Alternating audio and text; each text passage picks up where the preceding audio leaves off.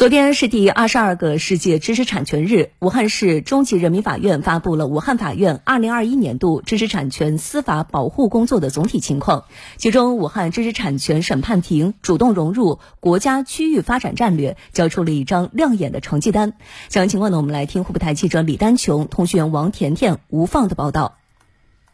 作为中部首家跨行政区域管辖知识产权纠纷的审判机构，武汉知识产权审判庭负责管辖全省有关专利、植物新品种、集成电路布图设计、计算机软件、技术秘密及垄断纠纷等第一审知识产权民事和行政案件。二零二一年，武汉知识产权审判庭共受理跨辖区专利技术类案件三百四十三件，多个案件入选全国典型案例。北京某铸造材料公司和实验某造型材料公司都是国内覆膜纱制造行业领域的重要企业。北京公司认为实验公司生产的覆膜纱产品可能侵害了自己的覆膜纱制备工艺发明专利权，向武汉知识产权审判庭起诉，要求实验公司立即停止使用其专利方法，并赔偿巨额经济损失。承办案件的武汉知识产权审判庭法官赵千喜，这个案件的诉讼标的额大，侵权事实复杂，我们综合运用现场证据保全、委托技术鉴定、专家咨询等多种手段。有效地固定了案件事实，很好地解决了专利侵权诉讼中采取证据保全措施的条件、举证责任分配等疑难问题。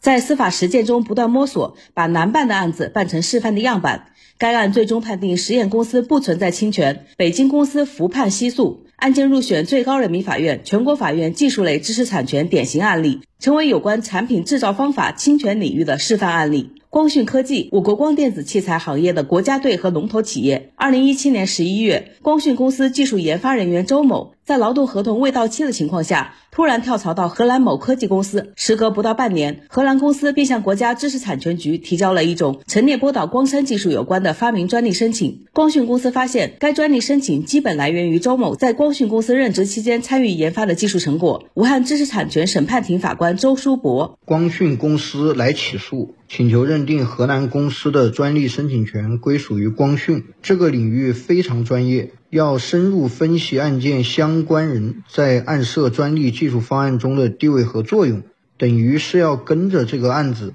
把整个专利研发过程重新走一遍。经过缜密的对比分析，最终合议庭认定荷兰公司申请的专利技术方案与光讯公司研发的技术方案基本相同，判决该专利申请权归属光讯公司。最高人民法院近日发布二零二一年度中国法院五十件典型知识产权案例，该案被收录其中。审理知识产权案件的法官既要精通法律，又要熟悉各行业专业技术，门槛相对较高。像周书博这样同时拥有专利代理人资格和国家法律职业资格的技术型法官，武汉知识产权审判庭就有五位，这在全国同类知识产权法庭中并不多见。武汉知识产权审判庭庭长尹维：一个案子的判决，很可能直接影响到一批企业对科研投入的信心。和预期，我们的审判工作必须要专业、求精求细，加大知识产权司法保护力度，健全知识产权多元共治格局，助力武汉打造全国科技创新中心。